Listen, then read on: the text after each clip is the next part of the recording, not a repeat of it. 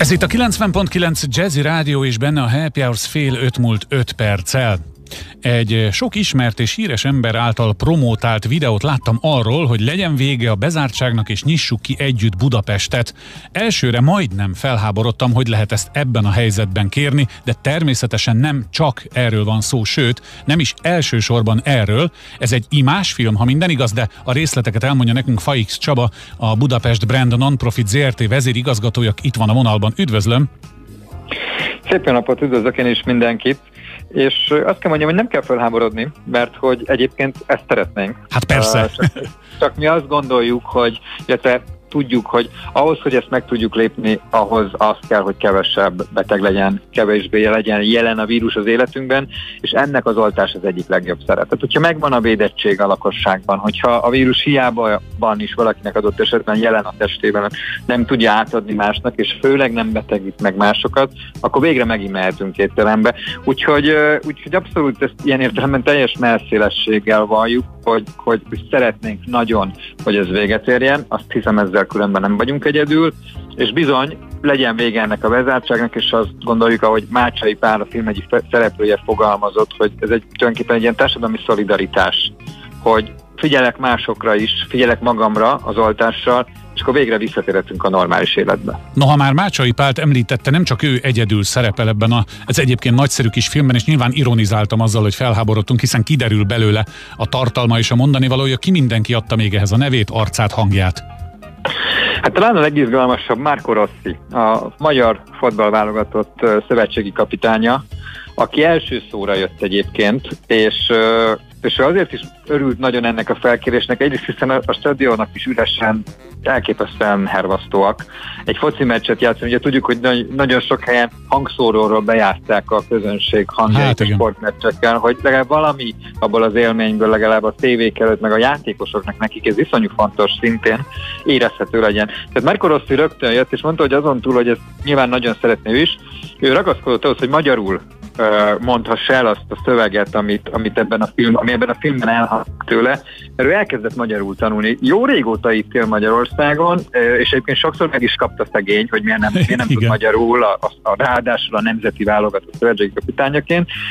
Azért azt hiszem, ha őszinték vagyunk mi magunk, magyarok magunkhoz, akkor azt tudjuk, hogy ez iszonyú nehéz ezt a nyelvet megtanulni. Ő elkezdte. Bizony, bizony és, és én nagyon örültem neki, hogy, hogy ő ezt bevállalta magyarul, és ami még érdekesek, hogy szerettünk volna vele egyébként a, a, a Paplászló arénában forgatni, vagyis bocsánat, a Puskás stadionban forgatni, de akkor pont akkor, amikor a forgatás volt, készültek a BL meccsre. Ja, és nem lehetett. Nem, uh-huh. És nem tudtunk bemenni, úgyhogy egy ilyen egészen el, egy ilyen, hogy nem rossz értem, hanem egy ilyen teljesen a, a válogatotthoz és Márko Rosszihoz úgymond méltatlan pályán, a Kellen SC pályáján forgattunk vele, de őt nem zavarta, egy percig se volt ezzel neki ilyen sztáralűrje, hogy de arra ugyatok azért ez a folyosó, amit mindannyian, akik jártunk általános iskolába, vagy ilyen kisebb edzésre ismerünk, pont így néz ki a Kerenesztének a, a, a, a pályája. Oké, okay, akkor itt forgatunk, semmi baj nincs. De ha kong az ürességtől, akkor az is szomorúan kong az ürességtől. Egyébként hallani nyilván a hangján, hogy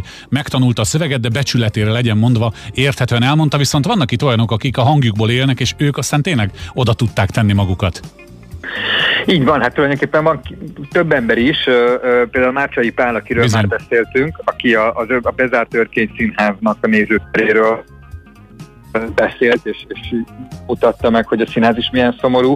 Ónodi Eszter, aki a Corvin moziban volt, és hát ugye nem a saját hangjából, de végül is a hangból él a Fischer Iván vezette Budapesti Fesztiválzenekar is, a Fischer Iván is szerepel Persze. ebben a filmben, és hát nyilván ő is azt mondta, hogy, hogy az oltással tudnánk erre erre a helyzetre egy megoldást adni, és, és végre megint koncerteket tartani közönség előtt. És aztán még emeljük ki Gerendai Károlyt, aki ugye hát mondjuk így, a, a, akit mi a szabadtéri rendezvényekkel azonosítunk évtizedek óta, szerintem ebben nincs különösebb titok. Nyilván neki is, és a, a szabadtéri szektornak, vagy a, vagy a rendezvény, vagy koncertszektornak is érdeke, hogy kinyissunk, nem? Így van, meg hát ugye Gerendai Károly az elmúlt években az étteremiparba is igaz, uh, igaz. nagyon jelentősen uh, megmutatta a tehetségét, és ő egyébként pont a saját éttermében ült, azt könnyebb megmutatni, mint egy füves pályát, ami, ami most a Sziget Fesztivál, meg hát ugye ő most már hivatalosan nincs a Szigetnél, tehát, tehát nem is akartuk összekötni őt azzal, ami, ami ugyan egykoron az ővé hozzátartozott, de ma már nem így van. De bizony, hát az éttermek sincsenek semmivel jobb helyzetben, úgyhogy ő egy üres étteremben Egyetértek. ült és, és ott mutattuk meg a helyzetet. Az Én Budapestem YouTube csatornáján találtam én meg ezt a videót, amit meg lehet nézni, de ha már felhívhattuk telefonon, hadd kérdezzek egy-két dolgot, azért közeledik a tavaszi időszak, és mi tudjuk, hogy az tavaszi fesztivált is jelent, jelentene, jelenthetne, hogy most ezzel mi a helyzet? Jelenteni fog, hogy befejezzem Igen, ezt a, ez a legjobb ezt a, befejezés. Ezt a, ezt a mm, sort. Pont ma jelentettük be, hogy meg fogjuk tartani a tavaszi fesztivált. Itt az elmúlt hetekben volt némi bizonytalanság ezzel kapcsolatban, viszont mi azt gondoljuk, hogy ez egy olyan 40 éves értéke az országnak, Budapestnek, sőt, azt merem mondani Európának, amit uh, dacára annak, hogy most ennek a, finanszírozása nehezebb, hiszen a, a, a magyar állam úgy döntött, hogy ő nem kíván ebben részt venni 40 év után. Uh, Budapest ezt meg fogja rendezni, sőt, Uh, nyilván online formában tudjuk megrendezni. Na igen, sajnos igen. Viszont ingyenessé tesszük. Tehát azt gondoljuk, hogy ez az elképesztően nehéz, több hónapja tartó bezártság, ez, e, ebbe tudunk azzal segíteni az élőknek, hogy legalább élményeket adunk nekik április 9 és 18 között, amit mindenki számára elérhetően olyan csatornán fogunk streamelni, ha használom ezt a műszót, Hogy, hogy mindenki meg tudja nézni, és meg fogunk emlékezni ennek a 40 évnek az eredményeiről. Megmutatjuk azokat a kötődéseket, azokat a pontokat, ahol a 40 évet a mához, vagy még ha úgy tetszik a jövőhöz tudjuk társítani, és, és igenis ezt a tavaszi fesztivált mi ápoljuk, visszük tovább.